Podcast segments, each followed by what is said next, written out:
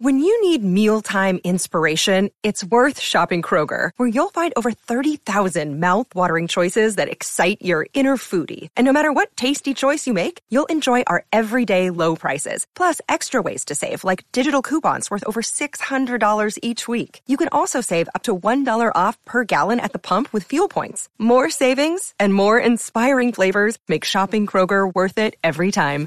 Kroger, fresh for everyone. Fuel restrictions apply.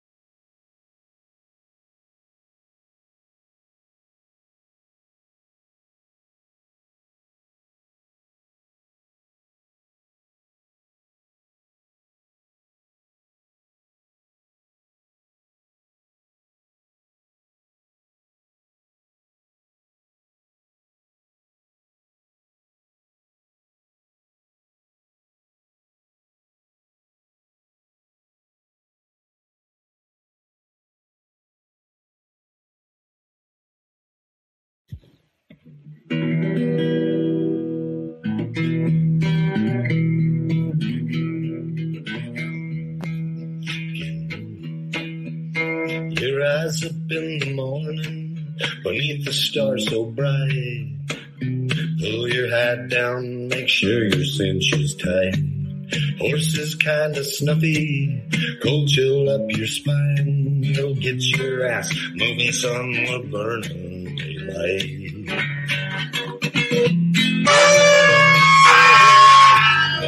Howdy there. I'm Matt McKinley, and we're burning daylight. In the saddle till the job's done right. Welcome to Burning Daylight, the only podcast for the working cowboy. Welcome back, Daylight Burners. Um, got Lost Cowboy himself back uh, again to shoot the shit, Mr. Jake Zielke. He's uh, he's in Wyoming this time, so we're uh, I think we got him at home, and uh, uh, between the between the jet setting uh, gathering stories to write a book, now he's been uh, seems like he's been hopping all over the western United States, uh, filming people singing songs out in the middle of nowhere, and seems like that's pretty been a pretty cool trip too.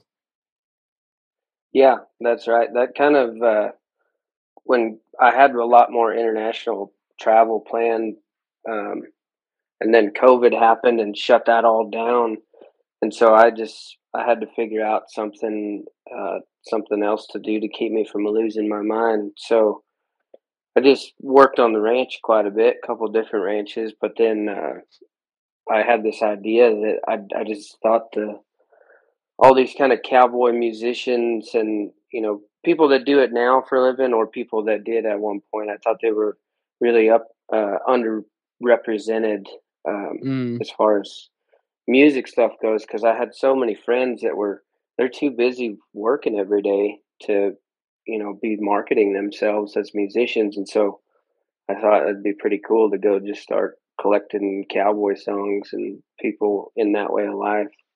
Heck yeah, put a CD together someday.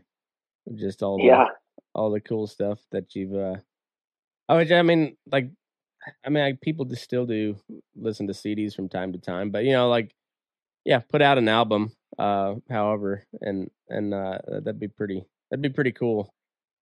yeah, it dang sure would be. That that that could happen for sure. That's that's awesome. Yeah, I saw that you were uh, you went and saw Calamity Cass and record that. I didn't realize that she played and sang till just um just the other day, and man, she has got a great voice.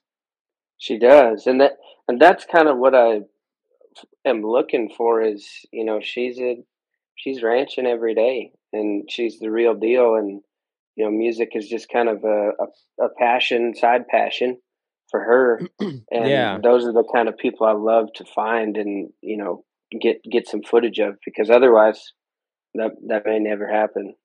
yeah.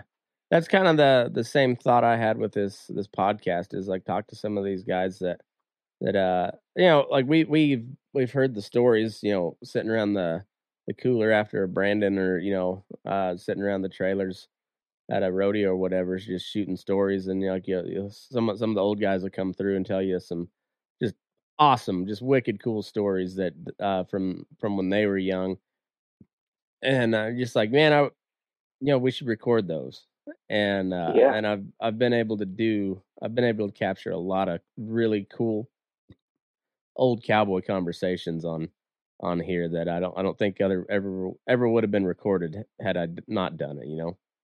Yeah, you bet. And that that kind of stuff is invaluable, really. Especially Yeah. those old timer stories, you know, like they if they're not documented now, they you know, you may tell their story a few times, but eventually it might die out. So I think it's a it's a pretty cool way to preserve that. The, the I, I know it. I I look back at you know like we pointed them north, and you know some lady took the time to go find Teddy Blue Abbott and just uh or I think it was a was a lady that wrote or was it, it was a I think it was a lady, wasn't it? Yeah, yeah, it was. um, but she spent all that time with him and just wrote and wrote and wrote because that was the technology of the time. And uh, yeah, just we've got so much cool technology right at our fingertips that uh, I let use it for whatever way we can to to preserve some of that stuff. You know. That's right. I agree. However, whatever medium you have to do it, I think it's worth doing. I I think it's it's and the good and the bad of the internet is just like once it's up there, it's up there. Like it's out, it's out into the world, and like you can't ever really properly like shut it down. Like there somewhere out there, it's it's it's there, and you're and that I mean like for good or, or for bad or for worse, uh, it just it's out. It's always out there, and if you somebody tries hard enough, they can find it, and that that's also cool because there's how much how much stuff has just been lost to to time that you know that we don't even know. That's right. Yeah, you you never know. That really, I I didn't. This wasn't my plan when I started doing this, but I've had multiple people say since then. They're like, "Man, this is a lot like lo- what Lomax did back in the day, where he rode rode around all these cow camps, and all he did was listen to these cowboy songs, and he didn't record them, obviously, because it was 150 years ago, but he wrote them down. And so a lot of these songs, "The Man in the Continental Suit," and you know all, all these like old cowboy songs that we have now, the only reason they're still around is because Lomax went out and rode around to cow camps and just collected songs from these people, wrote them down, and they've changed over time. And there's different, you know, people sing them a little different here and there, but um, it's somewhat similar to what I'm I'm doing. A, a lot of the people I shoot videos with, they ha- they do end up going and putting out an album or something. But somebody like uh, Cass, she may never do that. So Yeah. some of the songs that she had, uh, they could go. You know, who knows if they'd ever be recorded anywhere.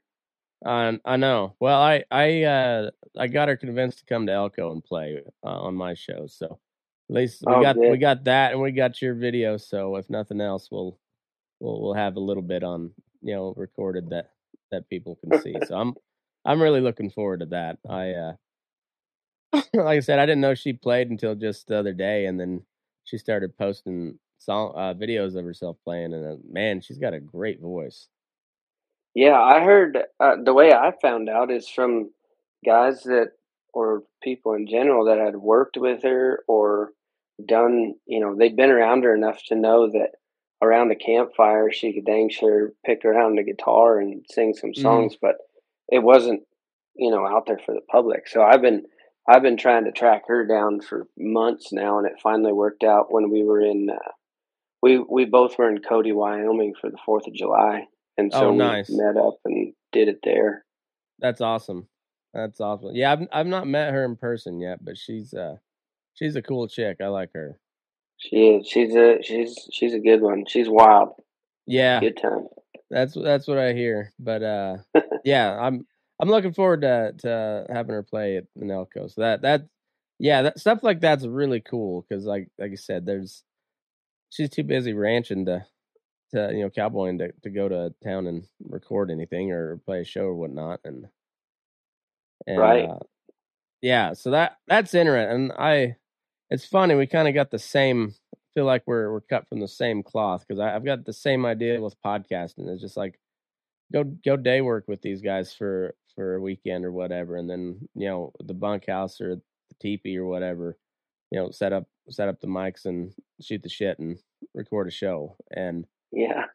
and uh you know like truly uh you know capture the the working cowboy lifestyle and because I, I think it's just neater than hell. Uh i've been around you know i've been around a little bit at this point and there, i've seen quite a lot of stuff and there's still there's still nothing like like cowboying for a living. Like that's that's one of the coolest coolest things i've ever come across right i agree and there, there's other guys that I do stuff with, like uh, Kellen Smith would be a good example of that. That Kellen has his music's on Spotify. He's mm-hmm. professionally recorded some stuff, and and a lot of people like it. It's been growing fast, and um, but with somebody like Kellen, I mean, Kellen is still ranching every day, and it's it's hard for him to get away to play shows. He does, but you know, it takes a lot of his wife has to help out a lot and pick mm-hmm. up the slack. And so uh, with him,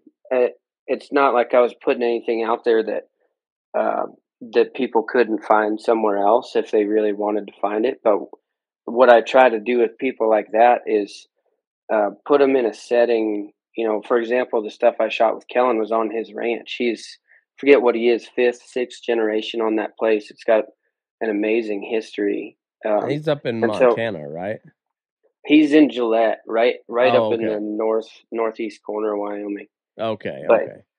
But he, uh, I, th- I think a lot of people also enjoy, you know, even artists that they know. It's cool to see them, you know, not on stage with all the lighting and sound guys and all that stuff. This is just them sitting there with an acoustic guitar, playing mm-hmm. what they'd play around a campfire or after branding or where wherever it may be, you get a lot more raw version of them. So I, that's that's the other cool part of it. It's not always finding people that uh, people don't know about. Some of it is just kind of exposing already existing artists and showing people this is this is where they live, this is what they do for a living, and yeah. this is a barn that his grandfather built and it's still standing, and he's going to sit in here and play a song. So that's pretty cool too.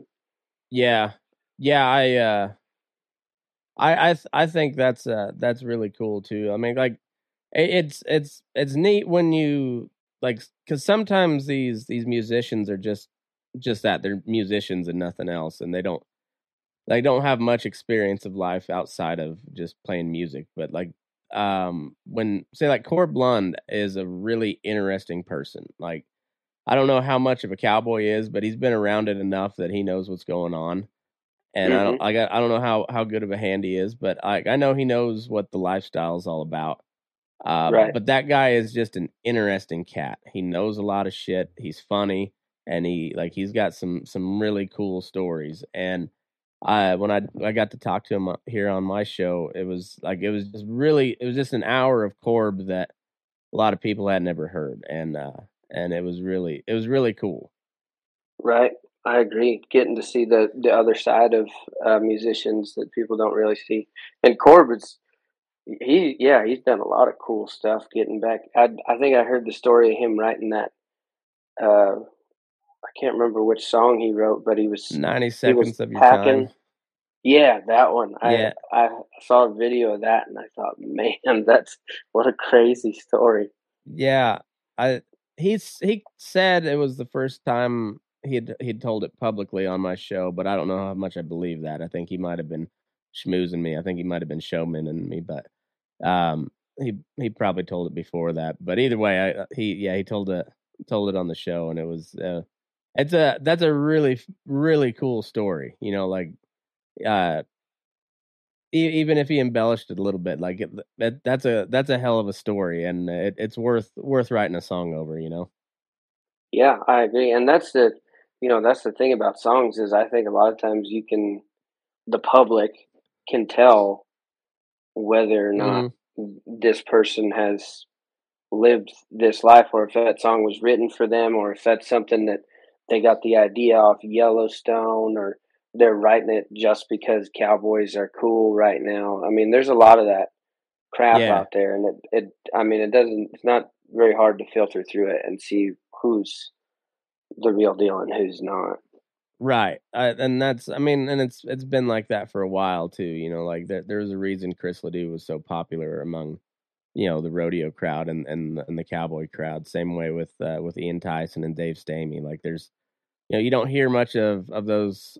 Like Ian Tyson was he he kind of transcended just playing cowboy music a little bit more than, but Dave Stamey you don't you don't hear about him outside of the just like the working cowboy world. You know, he's right, uh, exactly. like he he's a niche, but like, and and I've heard guys say he's not much of a hand at all, but he's at least been out there and done it, you know. And uh, so like that's what makes his songs so much better. Right. And I think a lot of the stuff that he writes too, as far as I know, has a lot of historical relevance. You can tell that Yeah, even if he wasn't there, a lot of the stuff he writes about historical events or, you know, whatever maybe they're Mhm. fictional characters, but a lot of it is true. And there was a lot of time put into, you know, making sure that that made sense and all the facts and it were true. Oh, he's a hell of a songwriter. I'm gonna be talking to him later this week uh, on the show, so I'm looking forward to to picking his brain on on writing some like because he's got a it's like called Montana Homestead, um, 1873 or something along those lines. I, I can't remember the exact name of the song, but that whole album's a bunch of kind of historical songs, and uh, I, I'm I'm a history nerd, so like that that shit's right up my alley. Yeah, I agree. I think that's sweet. He's a guy that I've that I've still yet to track down and shoot a video with, with but it's a bucket list item. All right. Well, I'll. uh I don't know if I'm supposed to, but I think you. I think you. You should go find him, and I'll. I'll. I'll forward a number along for you. Uh, Oh, I. I normally don't do that, but I think. I think he's a good fit. It'd be worth. Be worth it. And uh, yeah, he. He'd be a. He'd be a cool one. I. I'm looking forward to talking to him. I. I've, I've met him in Elko this past year, just very briefly. Spoke with him, and uh, I'm still trying to get Ramblin' Jack on the show too, and like that that's time's running short you know he's he's an old man so it's uh, right. i'm trying to get that done but Yeah, i'm, I'm hoping i can like, that guy's another one where he's just he's like a forrest gump character where he's just seen everything you know Yeah, he's been everywhere, done everything. yeah like him boots o'neal's kind of the same way you know like he's you think of him just as a, like a, a texas rancher um and he is but that guy's been been a lot of different places. And uh yeah so i, I don't know it's uh guys like that i think are it's important to get get their their thoughts and stories down on record just because they're maybe maybe the overall historical perspective might they they might get lost in all that but i i think they're they're important characters you know just kind of minor i guess you'd call them minor characters throughout throughout history but i i think i think guys like ramblin jack and boots and and and you know like tom moorhouse and some of these other lynn babb and all some of these other characters throughout the cowboy world i, I think i think if we get them on you know get some of those stories on on record it's just i think it's important for for history just like that that's how that's how you preserve what how cool it is to to go work a horseback all day every day you know That's right. Have you had uh have you had Gail on your show? gail Gail Steiger? no i haven't Oh man, that guy uh, I just met him once in Elko a few years ago, but he uh he told me some really cool stories just in that we i think we might have had supper together or maybe had a couple beers in Elko and he uh is I don't know if he still does, but when when I was talking to him he was running a cow camp down on the on the Spider. Oh. Uh uh, down in I think that's Arizona and his his grandpa actually wrote that song tying knots in the devil's tail. Oh no shit. So yeah so he um Gail is I don't want to speak for him because this is just from the one interaction we had, but he's got a really cool story, and he's a he's a musician, but also uh, he made a. I guarantee you've seen this movie. Uh, there was a there was a documentary made. I, I think I want to say back in the late '80s about mm-hmm. the Spider Ranch, and gosh, I can't remember the name of that. But Gail made that film actually. Oh, okay. and it's really cool. It's like an hour long, and it's pretty low budget. But he's like he documents a year of living on these really remote cow camps out there in the middle of nowhere. Uh, yeah. But any, anyways, cool guy. If uh, if you're looking for somebody to get oh, on here, yeah. he's one of those old old cowboys with a lot of really cool stories. Hell yeah, I'm I'm always open for that. I I don't know about you, but when I was in in college, and and it just it kind of still ends up that way today. But I would always when we go out to the bar with all with all the the buddies, uh, I would typically end up at the end of the bar talking to some old guy uh, at the end of the night. You know, because like that that's how I've always like I've always kind of gravitated to to just bullshitting with the old fucks. You know, because they got they've got better stories than than I had at the time. You know, I had some some crazy stories, but then that you know you get to talking to them you're like oh yeah i you know i grew out of that back you know 30 years ago but here's here's something that happened you know and it's, you know i just i've always uh i've always enjoyed uh talking with the guys that are older than me and and uh yeah so i'm like i'm i'm always ready to roll on if somebody's got a you know got a suggestion like that like yeah shit yeah like, let's get a let's get in touch let's do this thing yeah, he's a, uh, that you can you can learn a whole lot if you just sit around and listen to those old timers talk. Yeah, yeah, I think uh, I think Boots was a little annoyed with me uh, initially, but I just kept calling him every week, uh, every Sunday, and uh, and now like we're kind of buddies. And but I he's told stories on my show that I know he hadn't told anywhere else, or you, know, you hadn't been recorded anywhere else. But it took me like the first two or three times to get past like his kind of stock standard stories that he's told everybody, you know, like when he's when he's doing events or whatever. And uh right. but then like uh talking to him about when he went over to got drafted and went over to Korea and and how how that all that that whole time period of his life, the only only time in his life where he wasn't working a horseback was was when he was in Korea in the in the army and yeah, I, I I got some really really cool stories that he told me. Uh, and uh, yeah, and if I wouldn't have, if I would have stopped calling him, I would have never got those. You know. That's right. You gotta, you gotta be persistent sometimes with that stuff. Mm-hmm. And yeah, some guys are, are, are more than willing to talk all the time. You know, they'll uh, they'll be they, will become your buddy real quick. But there there are other guys, you kind of got to just like drag a story out of them. And uh, right and Boots is kind of that way sometimes. Like he's uh, uh he's just an old cowboy though. You know, just he's mm-hmm. he's not used to being around talking to anybody but other cowboys. So it's uh yeah. Some of those old guys, they're they're just very uh, kind of stoic, and you know they're mm-hmm. not they're not super outgoing people that are that they want everybody to know their story. Now, if you are at, you know genuinely interested, they might be willing to tell you some stories. But I, you know, some people are happy to tell you their stories, but I I feel like a lot of those guys are you you got to kind of work with them to get it out of them. Yeah, I've uh, and then there's yeah, you've got to be persistent on some of them, and sometimes like you got to just stop asking because it's not going to happen, you know, and uh, and you don't want to you don't want to piss a guy off, and uh, but yeah, I, don't know. It's it's a kind of a fine line. You gotta you gotta kind of drag it out of them because you know it's a great story. You've heard you've heard it before, so you, you just want to just want to hear it so everybody everybody else gets the pleasure of hearing something cool. And uh, yeah, they're they're pretty reluctant sometimes, but that I don't think that's a bad thing. You know, it's uh you know the the guy that that typically in a, in a crew that talks uh, the least probably knows the most, you know, or or they're brand new. Like outside of the brand new guy, the guy that talks the least probably knows a, a whole lot. I agree. Couldn't agree more with that. Yeah, and and but then there's also some some sure enough hand that just don't ever shut the fuck up either. So it's uh you got you got the opposite end of the spectrum, but um, but yeah, like there's I don't know, it just like there's there's a lot of wisdom in those guys that don't talk a whole lot. Yeah, I I agree, and it and it almost means more when when you can. Yeah, you know, it's just it's just like uh, you know, soft spoken people.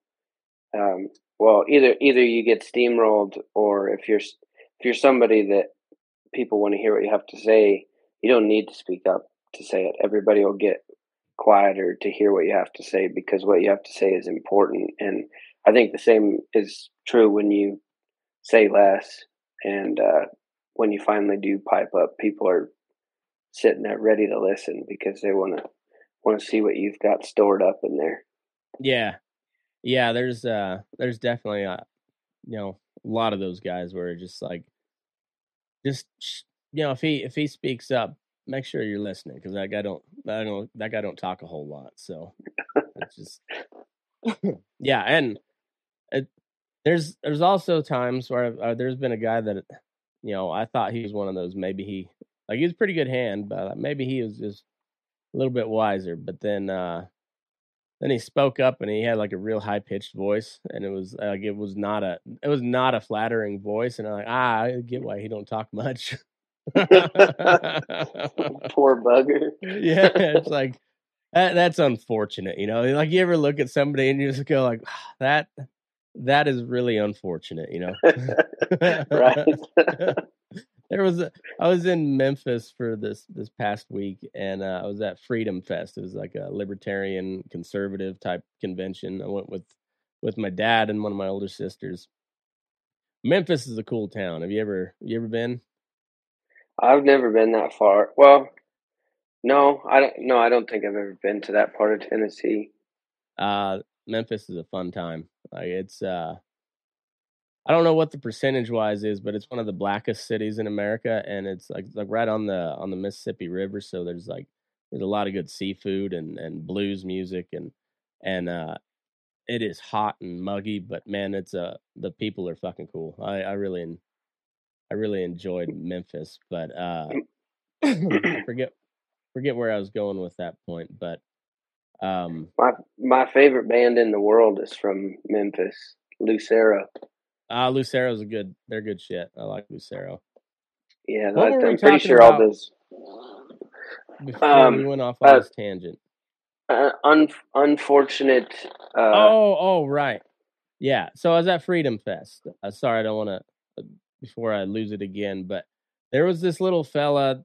Uh, I mean, he was I don't know how old he was, but he looked like he looked like he was in his like mid sixties, and he looked just kind of like a garden gnome. He was probably three and a half foot tall, and uh, he had a he had a like a wood cane, long beard, and um, he had something weird with his feet too. Like one of his one of his feet was really big compared to the rest of him, and I and, and just look at him and just like seemed like he was a cool guy. There was people talking to him all the time. I didn't know. I didn't stop and visit with him, but mostly because I just I didn't trust myself to not say something really stupid. You know, I got I wanted I wanted to I wanted to talk to the guy, but also I didn't want to offend him. And I was like, there's probably a good chance I'll just say something that backhanded that I didn't mean in that way, but they take it wrong. And uh, so I just uh, I didn't. I avoided him, but I just I looked at. I was like that. That is unfortunate. You know, like especially if he's a he's a cool guy. You're just like, man, that is really unfortunate. Uh, but also, maybe if he was better, you know, built normal, he he might be a douchebag. You never know. Maybe maybe he's a he's a cool guy because of having an unfortunate life. You know. Yeah, that's that's exactly right. A lot of, a lot of times the things that make people the most, you know, unique is is uh, the rougher things that have happened to them.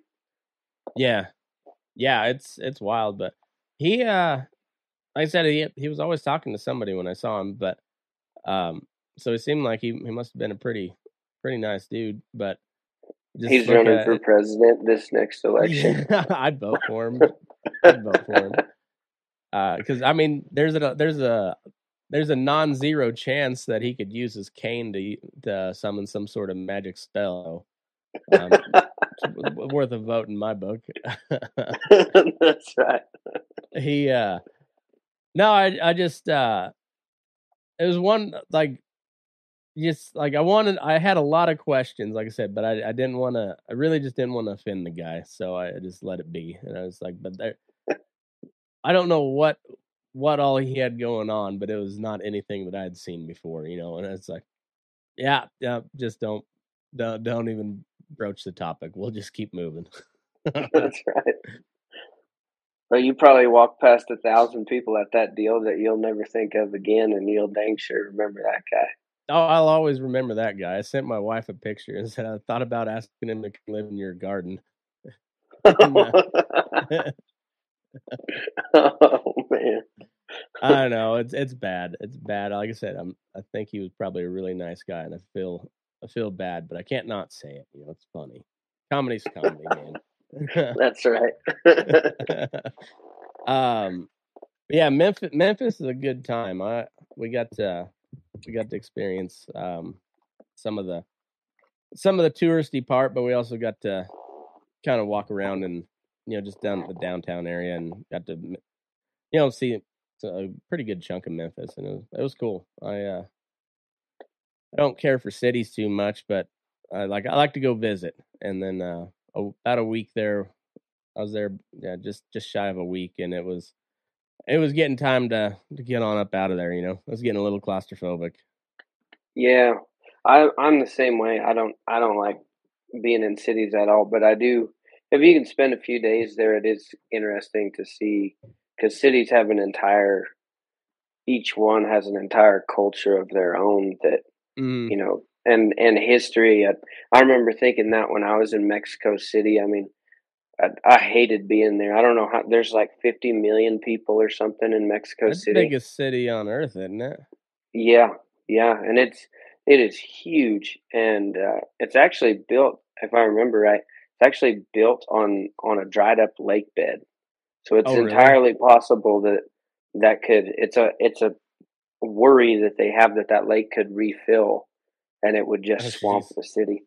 But uh, Huh. being there, I mean that that city is basically built on top of uh, like what's it Aztec Aztec ruins Yeah. or Mayan? Is it the Mayans or the Aztecs? But Uh, I think the Mayans are a little farther south. I think it's Aztecs that are that were there in the Mexican, like in the peninsula area, where and uh, yeah, and then That's probably uh, right. I think so. And then uh, I think the Mayans were further south, maybe. yeah, and the Incas but I were in Peru, right? yeah, the Incas were, and a lot of the Peruvian population is still has like very strong Incan blood in them. Really? Uh, yeah, that's that's why a, a lot of the Peruvians that I've worked with, um, they they look very native. You know, they got Mhm. very prominent cheekbones and stuff. And they were telling me that I I forget what it is. It's like eighty or ninety percent of the country has a large amount of Incan blood in them. Hmm. I uh yeah, because Mexico, they're like there's there's pockets where it's it's a lot of native uh majority native blood, but for the most part they're they're pretty intermingled with uh with the Spaniards and and uh you know and the natives. Like they're they're kind of a Right. distinct uh um you know kind of half breed, I guess. Uh Yep. essentially. Yep, they're they're they're they're their own melting pot of a different Mhm. concoction down there. I ran into I just shot a video with a guy. Well, it's probably been a couple months ago now, but his name's Nick Garza, and Mhm. Nick uh, is from Texas, and he is a 13th generation Texan, and he actually has the paperwork that when of I, don't know what the ships were called, but they were basically the Spanish version of the Mayflower Oh, and okay. his his family actually came over and settled Mexico and uh and they fought at the Alamo. It's like everything that ever happened in Texas history his family Huh. was a part of. But he had that guy could I I sat down and just shot video of him telling stories about his lineage for 25 minutes and he just barely touched on each event. Like that guy could go for days. It was it was incredible his history. But so he was technically Mexican, but also Spanish, and Mhm. had been in Texas forever. So that, my uh on my my biological mom's side, um I found census records all the way back to 1870 in Huerfano, Colorado, or, or near. Oh, shit. Uh, don't go anywhere. Uh, sorry about that. I was uh swatting a bug and hit the space bar. but uh yeah, I found eight uh, all the way back to 1870 census, and I think that was um. So that'd have been one like the probably the third census in that part of the world. Uh, so it had been it'd have been New Mexico territory at the time, um, Mhm. a- and, so I'm sure they had been there for at least a century by that point. If they had made it all the way up to you know southern Colorado from from Mexico, Yeah, um, they'd no doubt. they'd been there for a hot minute, and uh, so like they were they were there when it was Spain, probably Spain, and then Mexico, and then you know then finally USA. Right. They were probably there when it was nothing other than native Yeah. land. It always it always cracks me up about us guys from you know west of Kansas that uh you know like when the the whole Civil War debate comes up, we're like man, we really didn't have a dog in that fight. You know, every, every, everybody out here was uh was just mountain men and Indians. That was that was the only people out here. There was a, maybe a handful of ranchers, but not many. I I just actually uh, up in Montana the other day. My buddy from Texas was up visiting, and he called me a Yankee, and I was like, "Man, you know, Wyoming wasn't even a state when that stuff was going on. I'm like, we're Yeah, we ain't Yankees. I don't know. I don't know what you'd call us, but yeah. not that. Yeah, it was it's one of those like I, I saw a guy uh, it's been it's been forever ago, but he he had a Colorado native tattoo and then he also had a Confederate flag tattoo that said the South will rise again and I'm just like You're you're a Colorado native, so but like are you first generation Colorado native because like Colorado like th- there was one one battle out in Colorado during during the Civil War or for the I guess the the Union troops came from Colorado, but it was it was down in New Mexico. There were there was only one real real battle that was west of Kansas in, during the Civil War. So like it's hard to say Colorado was like a solid Union territory. Like no, there there just wasn't anything there besides besides Indians and a handful of mountain men. Yeah, nothing going. People are just trying to survive out here. They don't have time to fight a war. Yeah, yeah, exactly. There there wasn't any. Uh, th- th- I don't even know if they were opposed to slavery, but they just they didn't they couldn't have any slaves out there. They you know that they they could barely fend for themselves, let alone you know a human that you considered property. That's right. Yeah, they're out there trapping and hunting. I guess the Indians they they uh they they had a pretty thriving slave trade too, but it it's weird they were non-discriminatory on their on their on their slavery. I think that's what gives them more of a pass than uh you know than the the chattel slavery because they didn't single anybody out. Just if you were not in their tribe, you were fair game to be a slave. Right. They were essentially like POWs, really. Yeah, essentially. Yeah.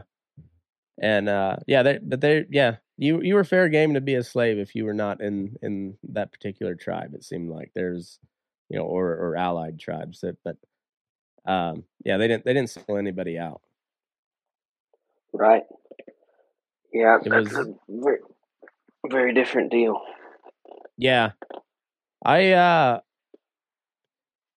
so like when when when you were over in Mongolia, did you ever hear about any of like like tribal conflict over there or did they just like you they just kind of kept to themselves and then intermingled when they'd meet up at a trading post or something? Yeah, more more or less. I I never saw it. I did hear. Um, so in in I guess so in far west Mongolia, um, there's a, a group of people called the Kazakhs Ka- Kazakhs, and they Yeah. uh, they speak Kazakh, and they're they're from Kazakh. That's why it's called Kazakhstan. But I think they were a tribe before that, so they're a little bit different lineage and speak a different language than the majority of Mongolia. And I I had heard that there was, you know, some kind of issues between the two, but I, I never saw it. I wasn't in that part of the uh, the country, so I w- I did see a ton of it though in South Africa Oh yeah, I bet. I bet. because down down in South Africa there's there's 11 official languages and there's more than that but that's the official languages and each you know people kind of if you speak that language then you're associated with that you know group of people who so the biggest group uh, by far it was the Zulus and like N- Nelson Mandela was a Zulu Mhm. and uh, like a, a lot of famous people were Zulus, but they were part of a tribe. There was a guy named Shaka Zulu that I, I believe he started up around the Congo, much further north uh, in oh, Africa, okay. and he put together this giant empire, prob- probably the biggest empire Africa's ever seen. And he went down and conquered all these the southern part of Africa, and so all these people that are Zulu um, they've been there for a very long time, but they're descendants of these Zulu warriors that came from much further north. Um, but there's, you know, there's five, six, seven other tribes, and there was all kinds of, uh, not so much warfare, but there definitely was like, um, you'd run across guys down there in South Africa that are probably the youngest ones I saw were in their early to mid 30s, and they would have diff- different guys would have different scars on their cheeks, matching scars on each cheek, Uh-huh. and each each tribe um, had their had their own marking. And so I guess like right before or around apartheid happening down there in the nineties, there was a lot of this tribal warfare where uh, if you were walking down the road and got stopped at a roadblock by the rival tribe, and you the only way they knew if you were telling the truth is if you had the right markings. So a lot of Huh. older folks down there have these slight different shaped slices in their cheeks, and that was you could tell by that that they were born into like a war torn area that they had to do that to protect themselves. That's crazy. Um, yeah, that that's that's wild. And uh, you ever, have you talked to many of like the like special forces, uh, Navy SEAL, you know, any anybody in like the special operations community? Uh, you Not a ton. No, I Those- have. I've been around a few of them, but we've never really talked very much. I've I've spoken, you know, at, at length with a handful of them, and uh, particularly the guys in in Afghanistan, and they. It seems like all, all those those tribes there in, in that particular part of the world, uh, they all kind of hate each other and they're all kind of in constant warfare with each other. Or there's a handful of, of like relatively peaceful tribes, but like they're all on. They're all just kind of like they don't really they have their code and like if you accept somebody as a as a guest you defend them with your life but outside of that you know like they're they kind of keep to themselves and one of the like the huge issues that we had when we when we went in there and rolled up the the Taliban and kicked them out is yeah is, is now now you have uh, a bunch of warring tribal leaders you know Mhm. scrambling for power and they were a lot of times they were calling in hits on somebody else for like generations old offenses you know that Right.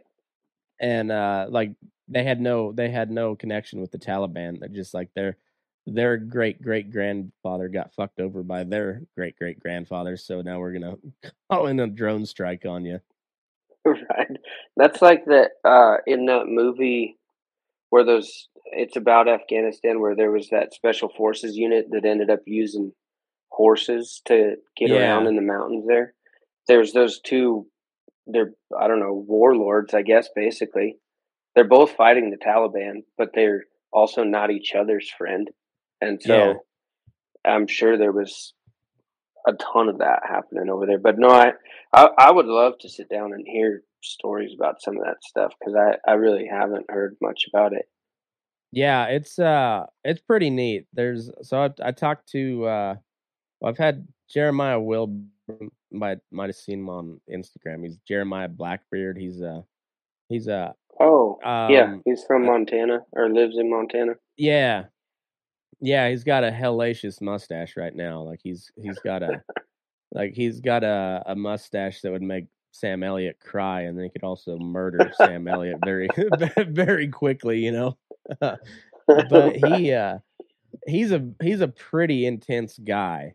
Like he he's just you know he just has a has an intensity about him. You know that's like it's not uncomfortable, but I could see how people might be uncomfortable because he he just you know what I mean when like he's just intense. You know. Yeah, and, that's exactly what I thought about the the couple special forces guys I was around. I was like, couldn't really tell if they were, you know, it seems like they're always uh, at a certain level, and it can yeah. be uh, scary. Like he was, some people. He was joking around and stuff, but like still, there's just like there's just an intensity about him. It's not like he was over the top or anything, and just like it's it's more of a feeling than than than uh like even a character. Uh trait. You know, it's just like it's just a feeling you get from being around. Like, oh, this this guy, uh, this guy's on on it. You know, he's just he's on it all the time. Right. Yeah. Like I'm sure he's just like con- constantly scanning. You know, and it's just been ingrained in him. You know, just always looking. At, right. I li- whatever. I I listened to a podcast with uh, uh, Marcus Luttrell and um, what's his um, T- Kennedy. Um, um, what's his um, first name? Oh, Tim Kennedy. T- Tim Kennedy. Yeah, I listened yeah. to them uh, on Marcus Luttrell's podcast, and uh, they were telling a story about something kind of weird happened in their in Marcus's neighborhood, and his wife was home, and I don't know. But listening to those two guys just like sort and this is not overseas this is at home protecting their own houses and just listen to them have a conversation back and forth about that they're they're talking about stuff that is just mind blowing and they're just like right check yep got it and they know like they're just to a whole nother level intense but they're like ready for anything and i, yeah. I thought that was so cool so on, on that same uh same type of topic i was listening to uh I can't remember if it was on the the old when uh when he was still on Drinking Bros podcast or if it was uh it was on the the Black. I think it had to have been on Drinking Bros podcast. But it was Evan Hafer, the CEO of Black Rifle, and uh, mm-hmm. I forget who all was on it, but it, they were they were talking about they they were in Salt Lake at their you know their like their main facility is is in in Salt Lake or that's like the, their first big facility, and um and it was late at night working late, and then there was uh like the camera and the alarms went off, and there was somebody like in the in the parking lot area or something. And next thing he knew, that poor bastard had like 15 handguns pointed at his face, and they were all by like uh by by vet from all held by veterans who had varying levels of PTSD. You know, it's like, it's like you, you picked the wrong place to try to break into tonight, buddy. Holy shit. yeah, no kidding. That is not a smart thing to do. yeah, that that's one place. Uh, like, don't I wouldn't uh, I wouldn't recommend trying to rob any of those any of their locations. I got. I, no, I, I you shouldn't even be snooping around, even if you ain't stealing. No, nothing. just buy your coffee and, and be gone. That's right. Yeah, it was, it was, it was pretty it was pretty funny. Like he was the way he described it. Yeah, there's just like 15 guys just screaming at this poor bastard, and they they've all got a Glock trained on him. oh man, that's hardcore. yeah, it's uh, it, it's it's funny. Like I can I those guys a lot, uh, except for the the whole getting shot at part. Like I haven't I haven't experienced that part yet, but uh, like a lot of a lot of cowboying's the same way. It's a lot of boredom for a lar- large part of the day, and then just like, but you've got to be ready to to like go at any like at any point something might some shit might happen and you got to be ready to go and then That's you just right. don't you don't quit till you're done like when when you're done you're done then there's not not really a quitting time Right. Yep. That's exactly right. So i don't know there's there's, a there's a really similar mentality between between those two particular communi- communities that i've i've kind of found out over the years Yeah, and I, I, there's a, there was a, well, I know that Buster Frierson has worked with uh, quite a few veterans, like helping them. It's it's a it's a transition from coming back from war into ranching, and yeah. um, there's another charity up at uh, I, I think it's a charity up or I know that uh, that Jeremiah Blackbeard guy is, is a part of it and they they specifically place um, veterans in in ranch jobs but I think they also put them through a camp and stuff Oh, and like yeah. kind of it's like cowboy camp. You learn you know because some of these guys maybe have never even touched a horse right so teach them how to saddle, teach them, you know, what happens on a ranch, ethics of what goes on out there. And I, from my understanding, a lot of them have just gone and thrived in the ranching world after that.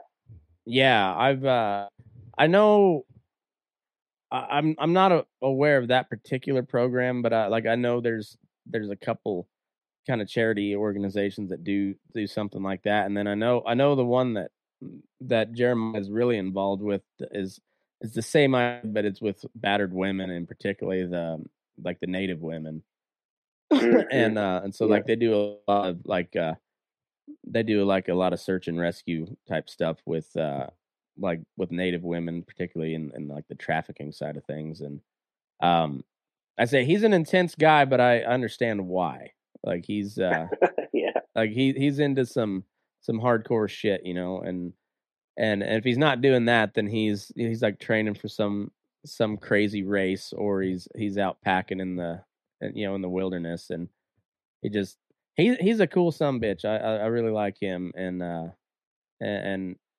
yeah there, there's just there's a lot of cool stories particularly from that and i, I want to say like army special forces in in particular because they're more than anybody else in that community they're tasked with like raising up an indigenous fighting force so like they're like they're some of the most cultured people you'll ever meet in your life because they have been down in the shit with like wherever whoever they're whatever country they're in like they're they're in with like the poorest of the poor um Right. trying to raise up a fighting force you know and uh and and a lot of times failing while they're doing so like they're not set up to to succeed a lot of times it seems like but like they they just have a different view of the world than just about anybody i know Yeah, I can imagine. After like all- outside of like seeing stuff. missionaries maybe you know like missionaries have that kind of same same type of worldview just from a little different different lens i guess Sure. Yeah. and uh, i don't know it's it's just it's interesting i haven't been out of the country hardly at all um and when it was it was just right over the border from mexico but even that's a whole different world like once you cross that border it's a whole different world down there it dang sure is. Yeah, you gotta.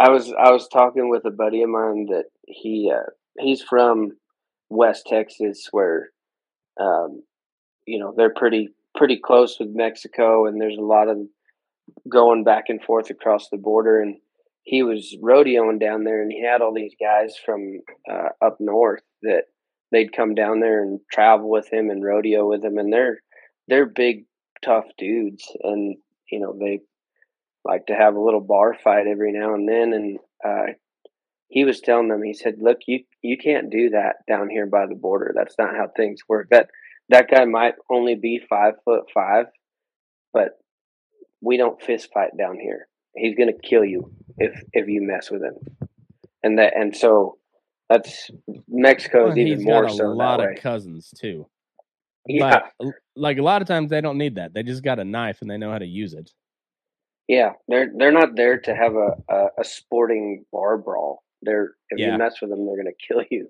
It's, it's not the Aussies. Those those Aussies just fucking love to fight. Like that. That's just a yeah, that's just a normal normal ass Tuesday night for them. It's like, hey mate, you want to fight? All right, let's go. that's exactly right. I've never seen so many bar fist fights in my life as when I was down there in Australia. they just I and I've never been over there, but I've known and and kind of like the white South Africans are, are kind of the same way too. Uh, yeah, they uh the ones I've been around, they just they genuinely like to get hit in the face and then hit somebody else in the face. You know, like they just genuinely love it. And yeah, I I don't mind getting in a scrap if I have to, but I don't I don't care for it. You know, it's, it's not not at the top of my my list of things to do that particular day.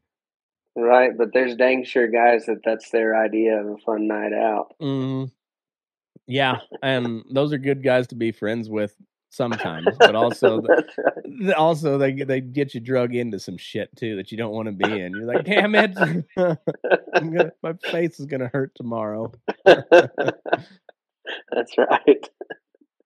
That's when it, when it is very beneficial to be a wrestler uh, or to have some sort of wrestling background at all, because just take it to the ground and just about nobody knows what to do, and then you can then you've got it won. Yeah, just end it. I had, I I was not a great wrestler by any means, but I think that's one of the best foundations you could ever have for just for like self defense stuff. Yeah. Because when I was uh, when I was in uh, I was in Rome and I walked down to the end of this block where I was standing in the middle of the block and there was a bunch of people I knew there. You know, I had just met them. It was a hostel, but we were all just hanging out outside and I ran out of cigarettes because I was smoking at, at that time. And down at the end of the block was a, in Europe, they've got cigarette vending machines everywhere. So I How walked how's down. the chew situation over there? Probably none, huh? There's none. Uh, some of those Scandinavian countries will, uh, like in Sweden, a lot of those guys chew um, like pouches Yeah, or or like uh, Zyns kind of. yeah, Um, but that's that's why I I've never smoked other than when I go travel and run out of chew. I switch Yeah. over to smoking until until I get back, and then I I quit right away. But so that was why I was smoking in in Italy. But uh, I went down to the end of the block, got my cigarettes, and then these two local guys that spoke a little bit of English came up to me, and and it was a kind of a dark corner where nobody could see us, and uh, they're like, "Oh, let me." They're trying to be friendly, but they're like, "Let me show you this trick." And the guy comes up and puts his arm around me, and I immediately didn't like that. But he was saying he was going to show me something, and as I took a step, I he stuck his one of his legs in between mine as I stepped forward, and Uh, it just instantly went to wrestling because I could tell, like if he made one move, I was off balance, and so I just I immediately dropped my center of gravity and double legged that dude and dumped him on the sidewalk and just ran back to the people that I knew. But I think that came from wrestling. Just immediately, you know when you're off balance and you got to Yeah. get lower. Yeah, it, it was funny. I when I was living up in Montana, we went to the bar in uh, Cleveland. I don't know if you know where that's at, but it's uh, uh s- there's a a church and a bar and a post office, and the bar and the post office are in the same building, but they just got a dividing wall. Um, and I'd almost gotten a fight in Havre uh the week weekend before, and I didn't try to. Like I, I don't I genuinely uh like there's only been a handful of times in my life where I've been itching for a fight and actually try to pick a fight. And Montana was not the place for that. I like those those those people up there kind of like to fight too. It seems like, um, but this little fucker, um, it it was funny. He uh he like kept trying to get me to fight and didn't want to. And finally, he blew smoke in my face twice in a row after I told him not to, and so then I pushed him, and he was he was real drunk, and so he like cartwheeled over the pool table, broke a window. But then he he came up style, and like he tried to take me down, so I just sprawled and then hit him in the gut a couple times. And uh, he was a little bitty fella, so I I, I kind of felt bad. I was like, I, I could I could really hurt this guy if I keep going. So I just, kind of laid on him until he until he gave up.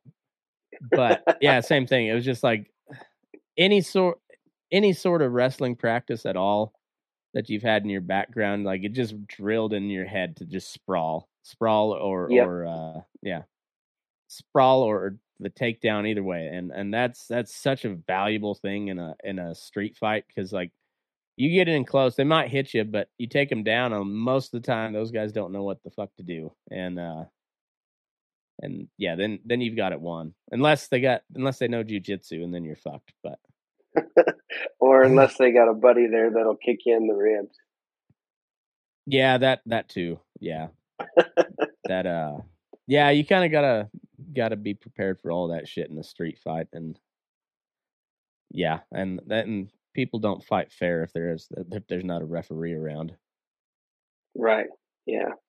Then you're just defending yourself at that point. Yeah.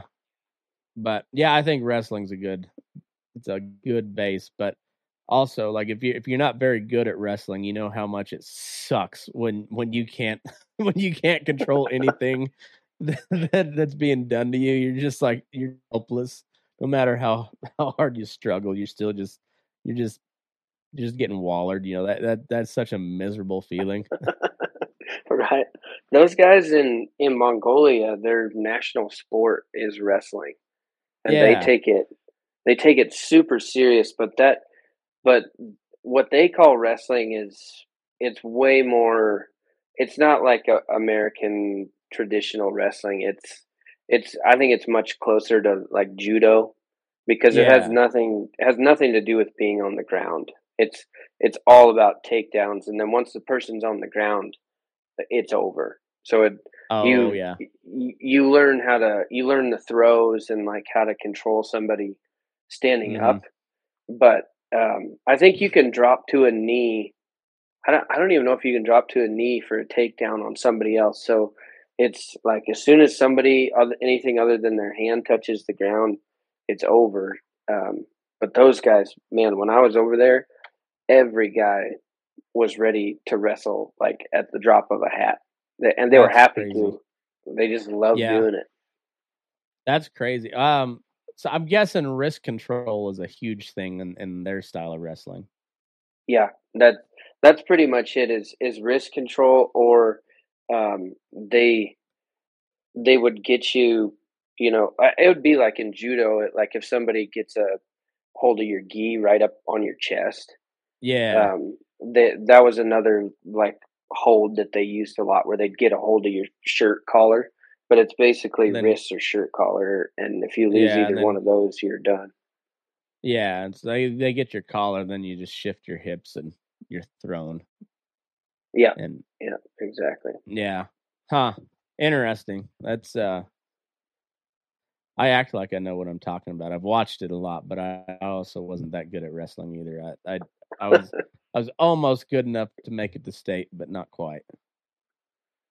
Yeah, those were back in the day.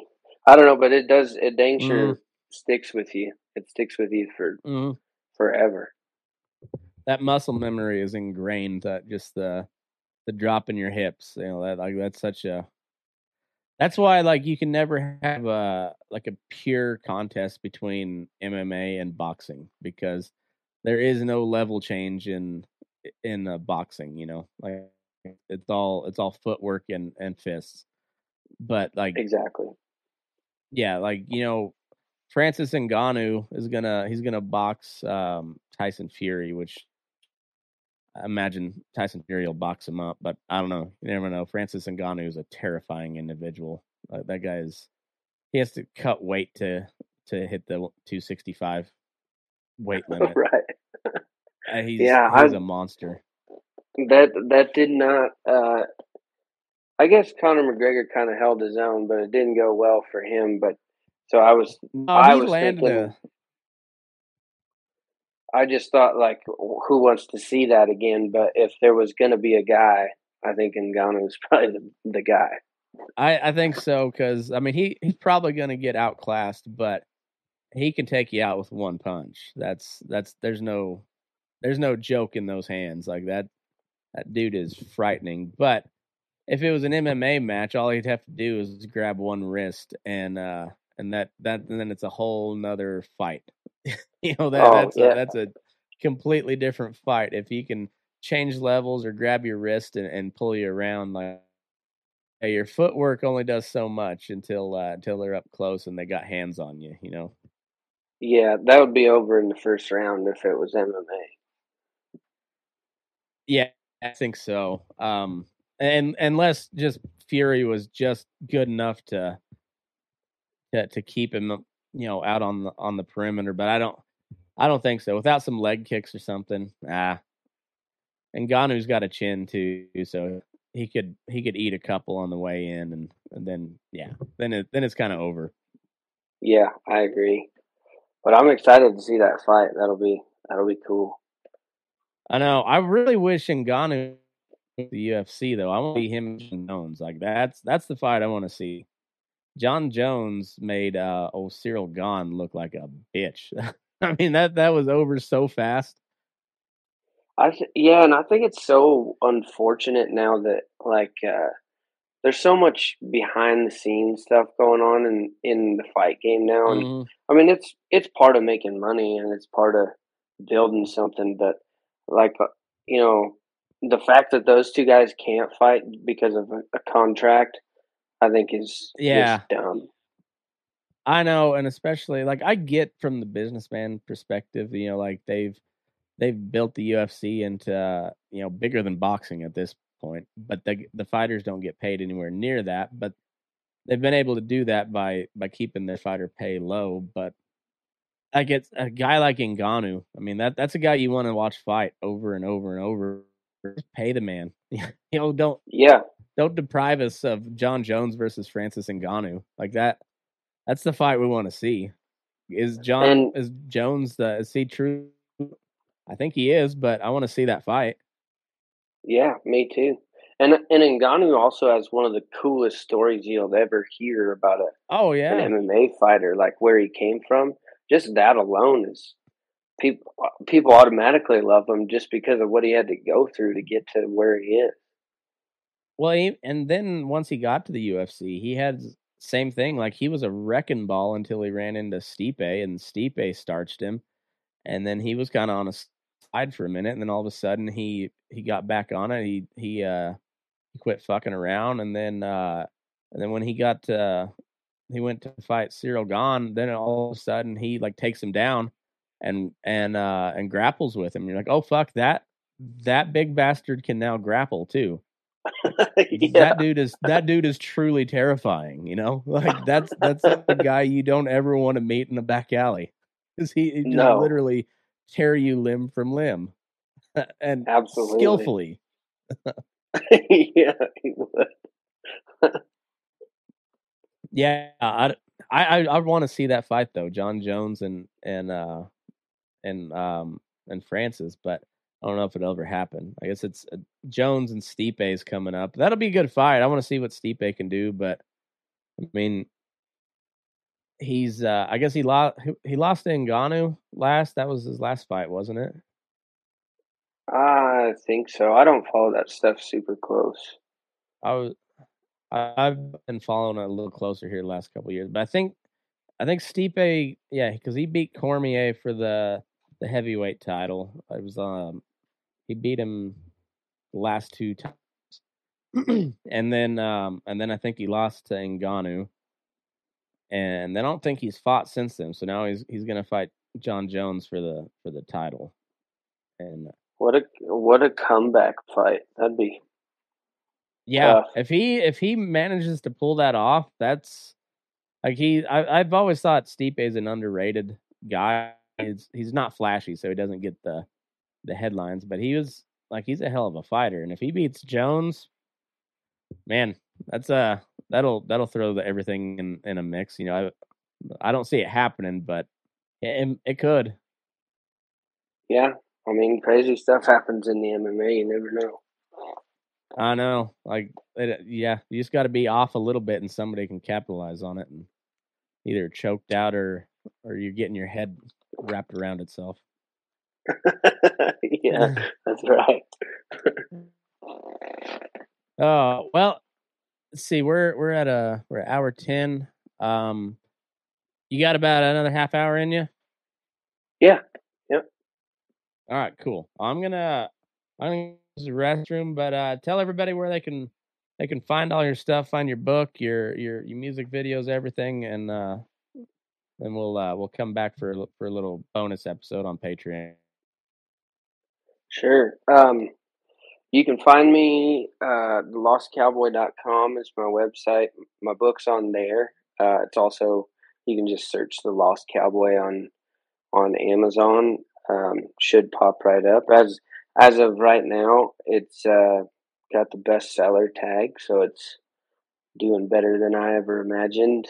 Um, on really? and then yeah, it's uh, it's the best bestseller in its category right now. So um, oh yeah, that's awesome. So that's... yeah, it's on Amazon's the quickest way to uh, get it, or um, come out to a a book signing. Uh, I've been doing a bunch of them. They're they're mostly for the rest of the summer. It's going to be uh, in Wyoming, so that's in and around Wyoming. So I'll be around there. But uh, and then as far as social media, um, the place I'm most active is Instagram, and you can find me uh, the Lost Cowboy there. Also, uh, if you're interested in any of the music stuff, that's called Dusty Vaquero on YouTube and Instagram both. Um, so you can check that out. We I put out a video every Wednesday uh, on Dusty Vaquero of a, a new musician. So all of that stuff.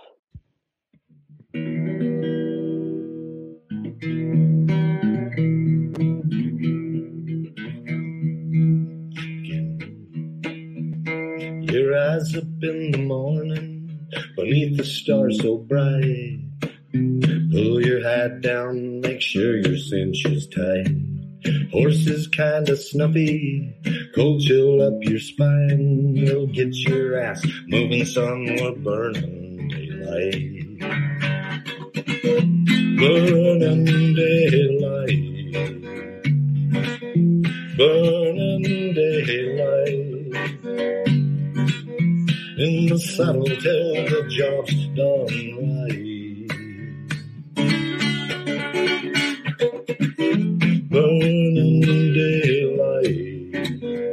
Well, life is just a gather, and you won't catch 'em all.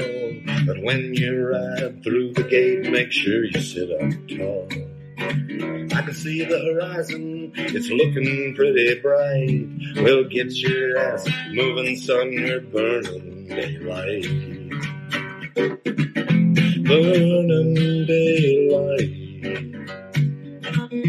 burning daylight. In the saddle till the job's done right.